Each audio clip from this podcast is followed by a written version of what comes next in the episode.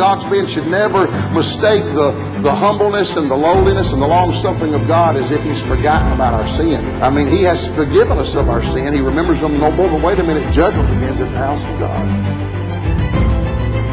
you're going to die. And everything you lived for outside of the will of Christ is going to burn. Everything. A fortress is strength. A fortress is might. Not only a center of defense, but a place of strategic planning and offense. Our God does not expect us to wait for the darkness to enclose around us. He expects us to take up His banner and fight the darkness with His light. You want to know what the biggest problem with America is? The pulpits in this country. Gave in, gave in to public pressure, gave in to political correctness. One of the greatest curses this country has ever had to deal with is political correctness. Preparing the Christian to shine the light against the darkness of this world. Welcome to Our Mighty Fortress podcast. I am your host, Ron Miller, and welcome to the show. We have a very deep subject to cover today, but first, please go ahead and hit that follow or subscribe button on the podcast platform in which you're listening to us upon. We have several social media platforms with all sorts of material you can listen to and read. Check us out our fan page on Facebook when you type in at Our Mighty Fortress. The page is growing more and more every day. You can also visit our website at ourmightyfortress.com. We have a host of media there. You're going to find articles, videos, and even our merch store to help support the work. If you feel so motivated to donate to the work that we do here, feel free to do so through the website and our established PayPal link. If we've helped you in some way through our work, please tell us at ourmightyfortress at gmail.com. By following and supporting the podcast, you let me know that you care about the subjects that we discuss. Today, I would like to introduce a poem that I found very moving and that inspired the title of this podcast. The poem is titled I Have a Rendezvous with Death by Alan Seeger. It illustrates a subject that touches us all, though we don't often consider it on a daily basis, and that is the subject of death. We'll begin with a background and context in which the author was writing because really it brings out the words of the poem. We're going to look at the life and work of Seeger and ultimately what ultimately led him to write in this poem. I then want to explore this concept and the imagery that this particular author paints. We'll then look at how it's more than just a simplified situation that leads to the end of human life, but the overall problem that we as man face. It can be said that this is the poetical epitome of the gruesome depravity of man before God. In fact, by the end, I want to give you hope and a glimpse into eternity before the judge of all the earth. There are consequences to this great problem of sin and death, but there is hope found in Jesus Christ. With that introduction, let's get right into this. The poem, I Have a Rendezvous with Death, was written by Alan Seeger around the spring of 1916 or so, and it was during World War I. Seeger was an American war poet who served in the French Foreign Legion. While the Battle of the Somme was raging on July 4th, 1916, he was shot in the stomach during an attack on Belloy-en-Santerre. Before I read the poem, I want to build the context of what happened during what was known as the Great War or World War One. This is so you can envision what the author saw during his time. First, World War One started with the assassination of a politician, or the Archduke Ferdinand, on June 28, 1914, in Sarajevo. In the aftermath of that, Austria Hungary would declare war on Serbia. Then Russia would declare war on Austria Hungary. Germany declared war on Russia and France. And finally, Great Britain and France would declare war on Germany and Austria Hungary. sounds complicated, I know, but that was the time. It sounds crazy. But all of this was the result of the militarism of the time, and Europe had been a powder keg just waiting to explode. Each of the nations had been competing with each other for territories and faraway lands. Now the war was going to be brought closer to home. What's funny about this whole situation is in the beginning, all of the sides thought that the war was just going to be only a few weeks long and just with minimal casualties. I mean, they made this war as some glorious thing and that everybody's just going to be home real quick. This was the first major conflict where new weapons would be introduced that would forever change the landscape of how war was conducted. Soldiers would no longer fight and fire while staged in long formations in front of their enemies. The introduction of massive artillery pieces and machine guns would easily cut down any who were so foolish to bunch up on the battlefield. About 35 years later, during World War II, General Douglas MacArthur would say, quote, Whoever said the pen is mightier than the sword obviously never encountered automatic weapons, end quote. World War I also introduced trench warfare, which produced the most miserable living and fighting conditions that had been thus far. Warfare in the trenches of what was called the Western Front produced unimaginable horrors. The battlefields were scenes of hellish landscapes of barbed wire, shell holes, mud, and injured and dying men. Periodically, the high command on either side of the trenches would order an offensive that would bring with starting with an artillery barrage to flatten out the enemy barbed wire and leave the enemy in a state of shock. This was supposed to soften enemy positions, you know, to which a mass of soldiers would then just climb out of the trench and make their way towards the enemy trenches. This, of course, is not going to work very well, given that that particular enemy would then come to the uh, machine gun nests that were there and would cut down hundreds and thousands of men before they even got close to the trenches. The period of 1916 to 1917 is considered the Great Slaughter, where millions of young men were killed. The Battle of the Somme was an Allied offensive to strike German positions and take key territory just past the trenches. This was supposed to take place on July 1st, 1916.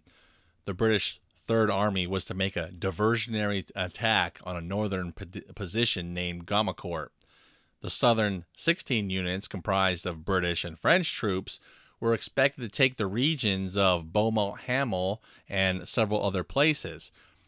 For a week straight, there were about 1.6 million artillery shells that hammered German positions with over 1,400 guns. I could not imagine the sound and the constant shelling that would take place. On either side, the constant sounds of artillery just hammering away, hammering away. And of course, if you're on the receiving end, the constant explosions, you know, on the German side must have been mind boggling. The attack was supposed to take place at 7:30 a.m. on the eve of the assault, but there were reports that the shelling had not caused as much damage, to the German barbed wire fences and uh, the trench positions. To top this off, there was captured prisoners that told of the Germans knowing exactly when and where the British were to attack. You know, it never fails to amaze me that the British commanders still decided to go forward with the attack at those particular designated times.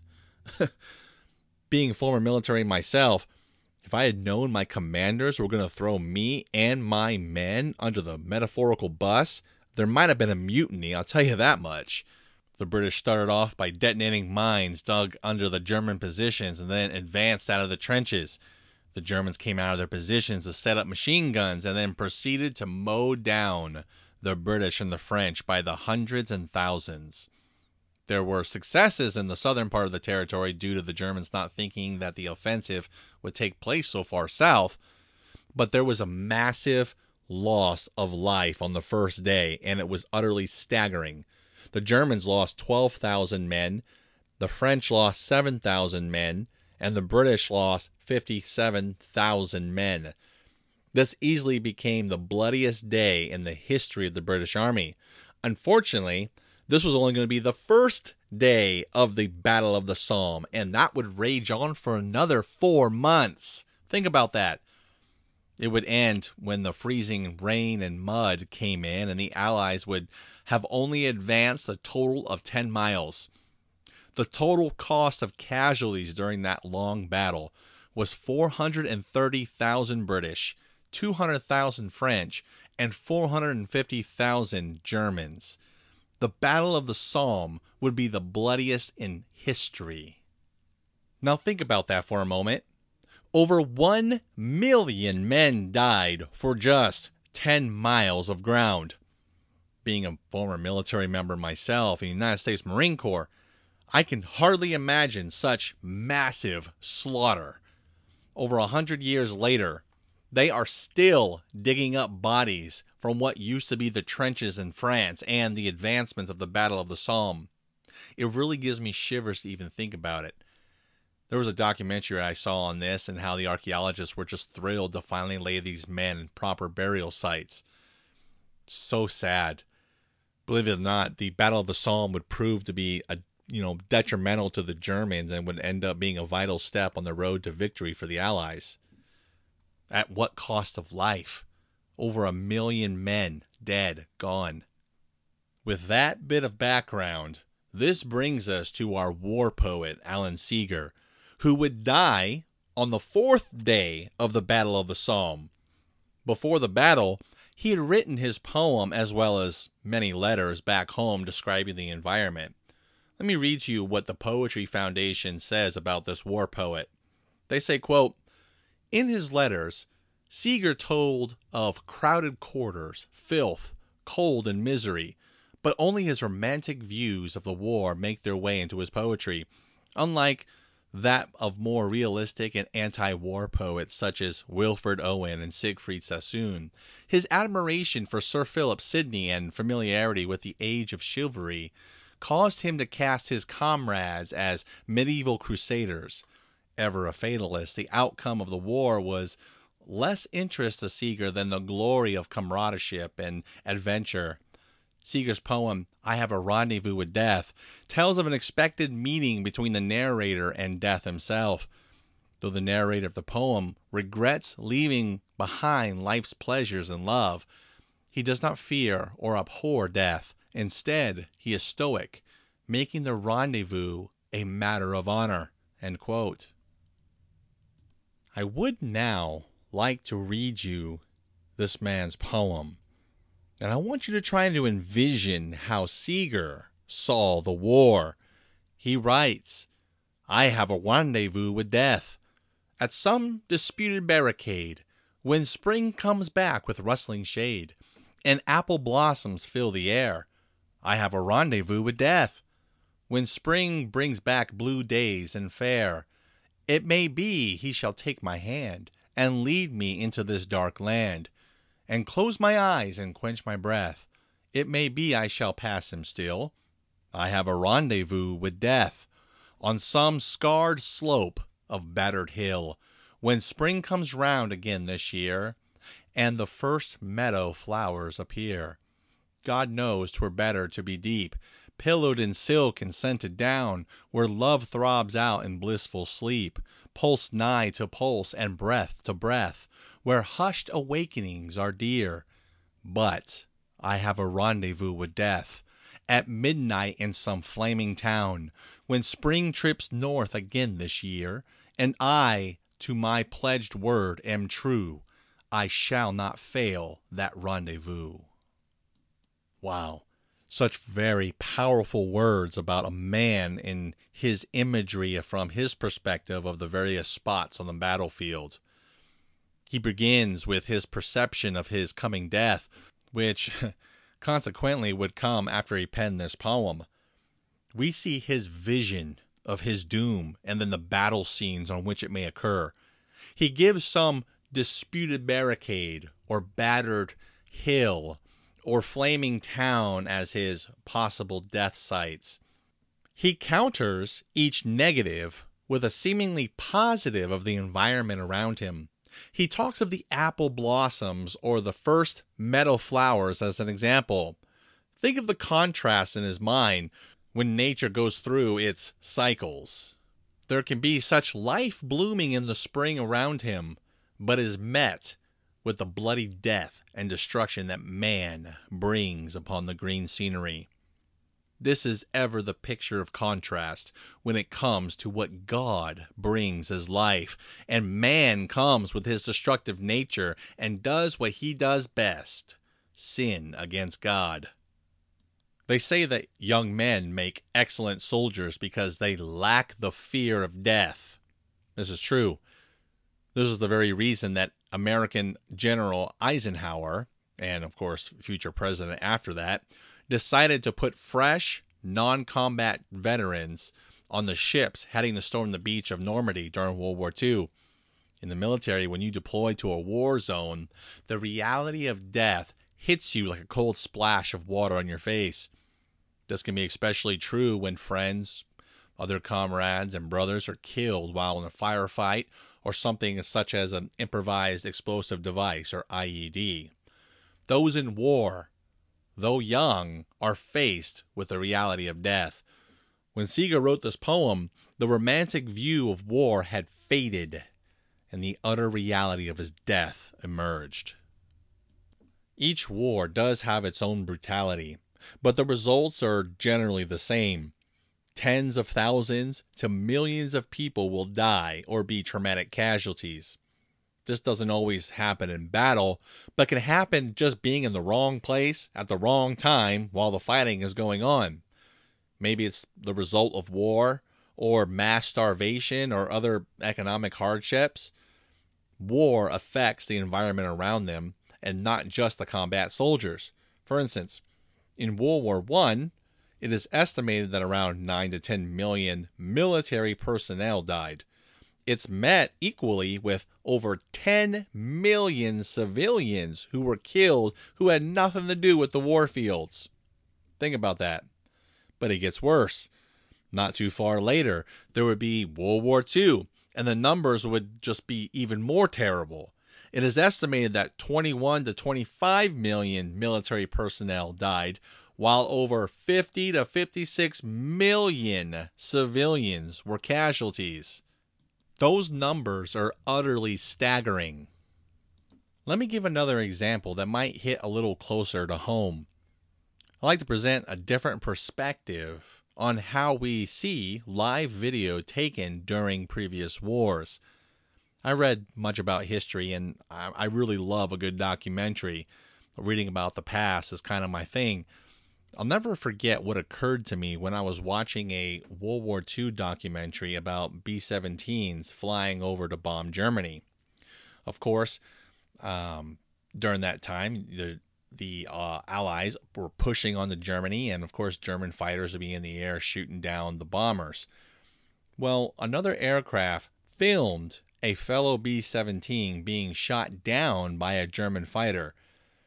As it descended in flames toward the ground, I realized I just watched about 10 men descend to their deaths in 1944. That really happened. It was truly sobering, and when you really just get the gravity of what you just saw, it's really deep.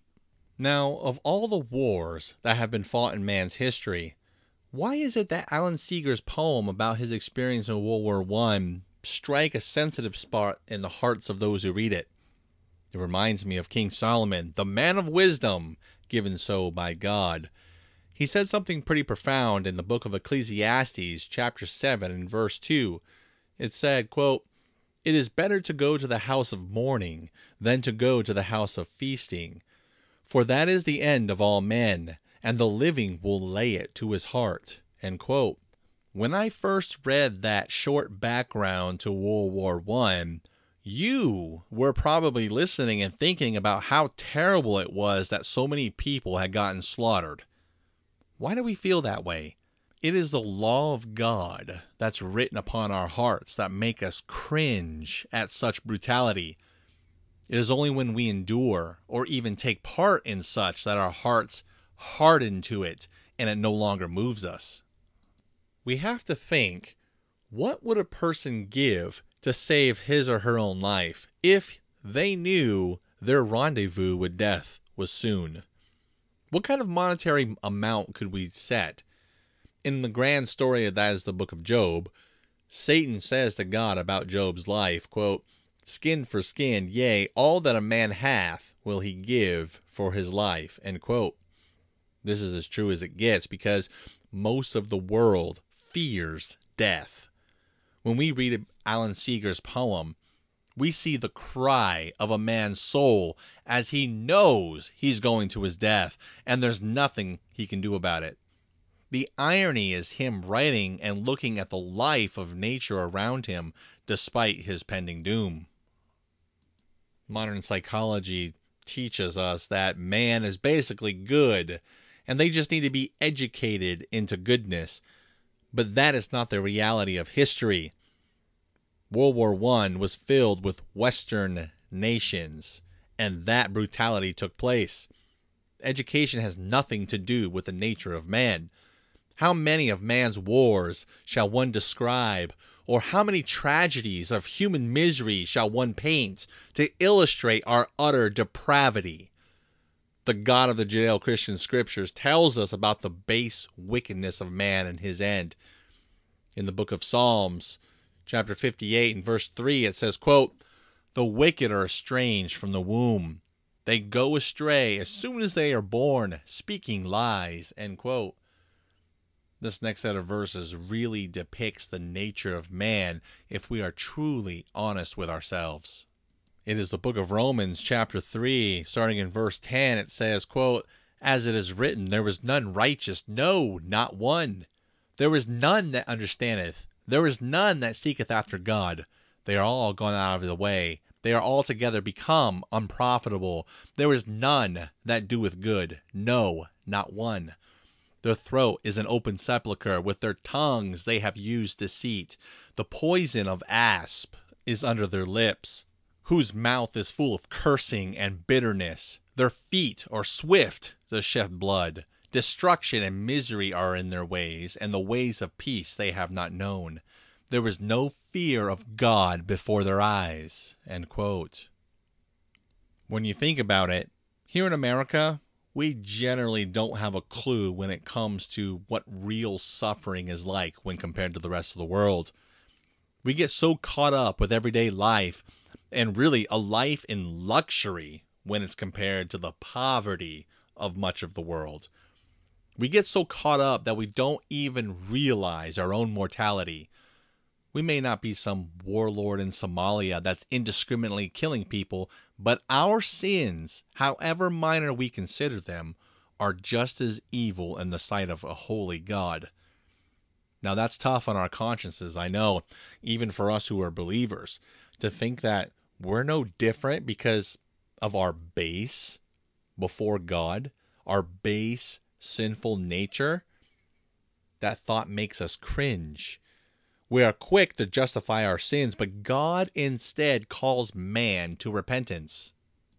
As Alan Seeger wrote about having a rendezvous with death, man, too, overall, has his date already set for him. It's not always in some given case where we know it can be in the next coming days. Many of us have not endured what Seeger had gone through, but it can still happen in something as simple as a drive to work. The book of Hebrews, chapter 9 and verse 27 says, quote, And as an appointed unto men once to die, but after this, the judgment, end quote. Because of this, there are implications to what we do with our lives. If you do not know Jesus Christ as your Savior for, from your sins, you must choose to believe the gospel. What is the gospel? Well, the apostle Paul says in 1 Corinthians chapter 15 and starting in verse 3 it says, quote, "For I delivered unto you first of all of which that I also received, how that Christ died for our sins according to the scriptures, and that he was buried, and that he rose again the third day according to the scriptures." End quote. The gospel is the death, burial, and resurrection of Jesus Christ for the sins of mankind. To do otherwise is to stand before Christ in your own sins. And there is nothing that you can do to blot out those sins and that stain that's upon you. If you can't come to that humility, You will be judged, as the Bible says in the book of Revelation, chapter 21 and verse 8, and you will be cast into the lake of fire.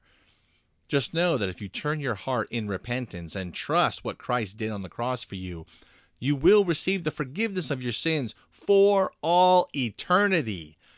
You do not have to bear that sin stain anymore, as Christ already paid the price for you on the cross.